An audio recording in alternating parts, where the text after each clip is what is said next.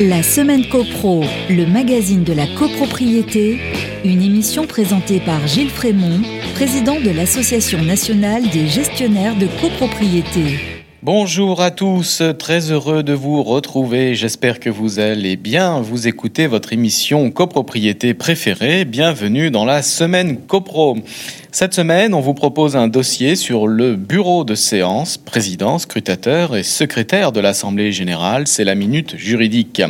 Nicolas Tarade ensuite nous fera la revue de presse, les petites histoires de voisinage. C'est toujours un régal. Mais tout de suite, on commence avec l'actu de la semaine.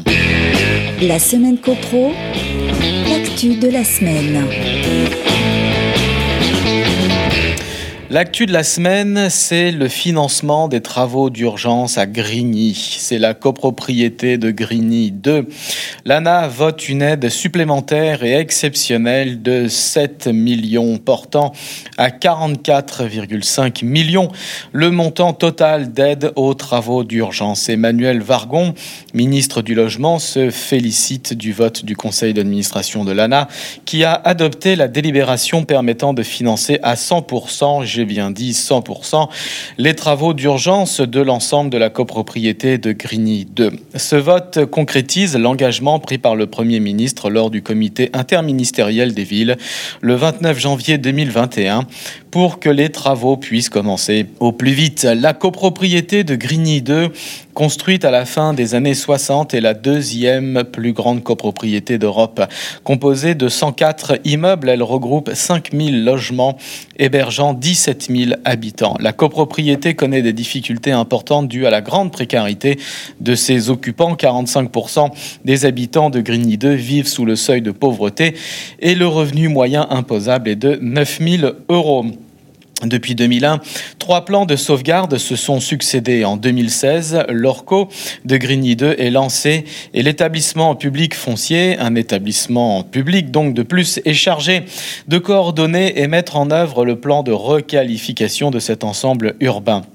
Depuis 2018, Grigny 2 fait partie des 14 sites en suivi national dans le cadre du plan Initiative copropriété piloté par l'ANA. À ce titre, elle bénéficie d'un accompagnement et de moyens complémentaires pour conduire cette requalification urbaine et immobilière de grande ampleur. Financement de l'ingénierie du plan de sauvegarde de la copropriété, financement des travaux d'individualisation de l'eau et du chauffage, aide à la gestion dans le cadre de la scission et la liquidation du syndicat principal, financement de l'amélioration des instances de gestion des syndicats secondaires, financement de l'aide à la gestion urbaine et sociale. Cependant, compte tenu des difficultés des copropriétaires à mobiliser les ressources nécessaires pour financer les restes à charge, soit environ 1500 euros par logement, et de la situation financière des collectivités de Grigny et de Grand Paris Sud, le Premier ministre a annoncé lors du comité interministériel des villes du 29 janvier 2021, donc la prise en charge à 100% des travaux afin d'assurer dans les meilleurs délais la sécurité et la santé des occupants. Il n'y a donc plus de reste à charge. Les copropriétaires ne mettront donc pas la main à la poche pour entretenir leur patrimoine. Le financement à 100% TTC de l'ANA représente donc une enveloppe supplémentaire de 7 millions portant le financement total des travaux d'urgence à 44 millions, on l'a dit. Ces travaux concernent la mise en sécurité des occupants avec la réfection des espaces bâtis extérieurs, la rénovation des parties communes et des réseaux de services des copropriétés. Les travaux pourront commencer dès le mois d'avril pour trois copropriétés et s'étendront à l'ensemble des copropriétés d'ici octobre 2022. Notons enfin qu'après 20 ans de soins intensifs au chevet de l'énorme copropriété de 5000 logements de Grigny 2 dans l'Essonne. Ce sont aussi 1320 appartements qui vont être rachetés par l'État pour être transformés en HLM, 400 appartements, ou démolis, 920 appartements. Ainsi va l'actualité, mon cher Nicolas, je vous passe la main pour la revue de presse. La semaine copro, petites histoires de copro. Bon ben voilà, Grigny 2. Hein Grigny 2, ouais, ça sera un super reportage à faire. Beaucoup d'argent Et puis une belle preuve de solidarité, on l'a dit, vous l'avez dit à Grigny 2, ben, je vais le dire aussi dans ma revue de presse, une belle preuve de solidarité, Gilles pour commencer, parce que ça ne fait pas de mal, parce que ça ne coûte pas plus cher, et surtout parce qu'on en a grandement besoin aujourd'hui vu la période. Histoire racontée par France Bleu Héros, deux cambrioleurs ont été interpellés début avril à Béziers grâce à l'aide d'un groupe de voisins. Les deux voleurs étaient cagoulés et munis de tournevis, d'après les témoins interrogés par nos confrères sur place. Ils sont parvenus à pénétrer dans le logement en sautant par-dessus un mur grillagé et en entrant hein, dans les logements par effraction. C'est alors que le petit groupe de voisins décide d'encercler le jardin de la maison, ciblé par les voleurs, les empêchant ainsi de quitter les lieux jusqu'à l'arrivée de la police qui avait été prévenue bien sûr en amont.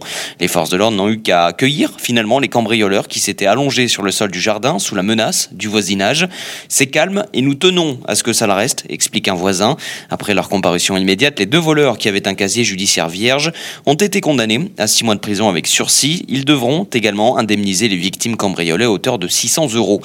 C'était donc ça, hein, la belle histoire du jour. Gilles, celle-ci un peu moins, disons, les gendarmes de Morlas sont intervenus après une dispute entre voisins qui a dégénéré début avril dans une petite commune du Nord Béarn.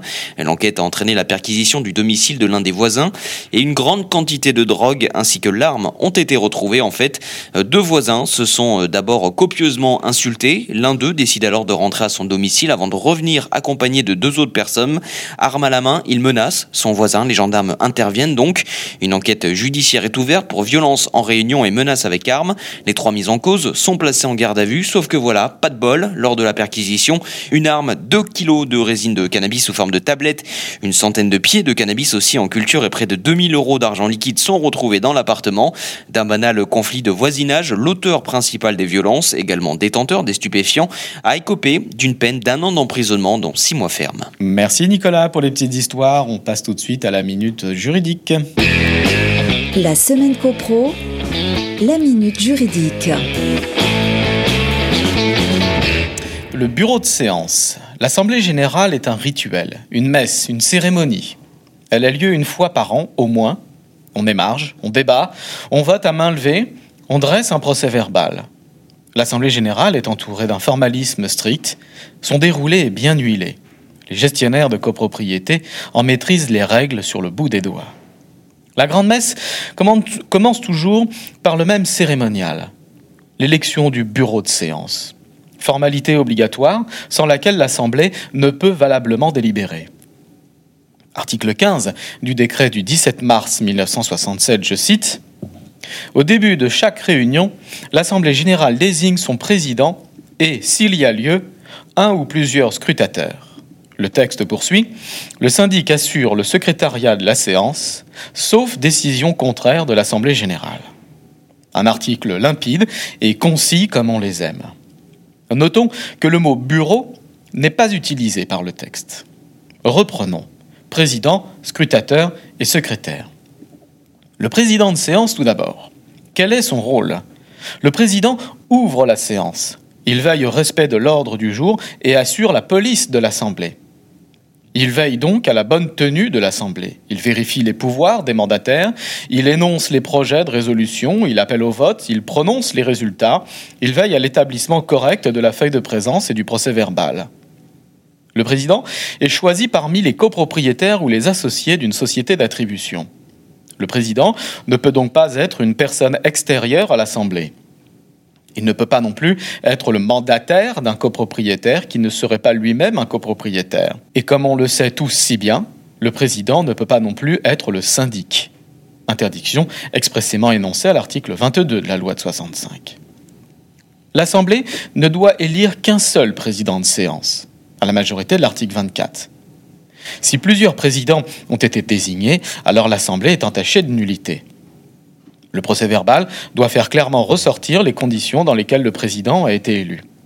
À défaut, l'Assemblée et donc l'ensemble des décisions prises peuvent être annulées. Le point de savoir si la désignation du président devait nécessairement précéder l'établissement de la feuille de présence qu'il a mission de vérifier a donné lieu à des difficultés. La Cour d'appel de Paris a jugé que le syndic pouvait procéder à une première vérification des pouvoirs à titre provisoire avant l'élection du président de séance, la certification définitive intervenant après l'élection du président. Cette solution avait été préconisée par la quatrième recommandation de la Commission relative à la copropriété. Elle a été implicitement validée par la Cour de cassation le 31 mai 2012. En raison du caractère impératif de l'article 15, toute stipulation du règlement de copropriété désignant par avance le président doit être réputée non écrite.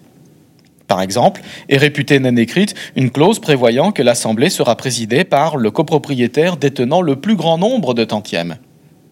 Doit être également réputée non écrite une clause du règlement de copropriété selon laquelle les trois copropriétaires les plus anciens seront de plein droit président et assesseur. Rappelons enfin, si besoin est, que le président est élu par un vote distinct de celui du ou des scrutateurs.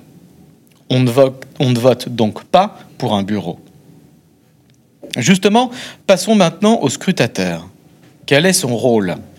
Le scrutateur est la personne qui concourt au bon déroulement et au dépouillement d'un scrutin. Le scrutateur, régulièrement élu, à l'article 24 lui aussi, peut seul procéder au décompte et à l'enregistrement informatique des votes. Il scrute, il observe. L'article 15 énonce que l'Assemblée désigne, s'il y a lieu, un ou plusieurs scrutateurs. Cette désignation n'est donc pas obligatoire et c'est le règlement de copropriété qui fixe la règle. Mais faute de candidats, l'Assemblée n'encourt pas la nullité. Une assemblée générale peut donc valablement se tenir avec un seul copropriétaire présent qui remplira le rôle de président de séance. Notons que, contrairement au président, le scrutateur peut être une personne non copropriétaire, à condition bien sûr qu'elle soit participante à l'Assemblée, donc qu'elle détienne un pouvoir. Voyons enfin le troisième membre du bureau, le secrétaire de séance. Le secrétaire rédige le procès verbal. L'article 15 nous dit que le syndic est de droit secrétaire de la séance, à moins que l'Assemblée désigne un autre secrétaire, à l'article 24 lui aussi. Le syndic est donc secrétaire d'office, sans vote, c'est son devoir. Pour que l'option puisse être exercée, le syndic se doit par conséquent de se présenter physiquement à l'Assemblée, dès l'ouverture de la séance. Et cela, quand bien même il n'en aurait pas l'envie, sachant qu'il va y perdre son mandat. Le syndic doit se présenter physiquement, même s'il se sait en balotage défavorable.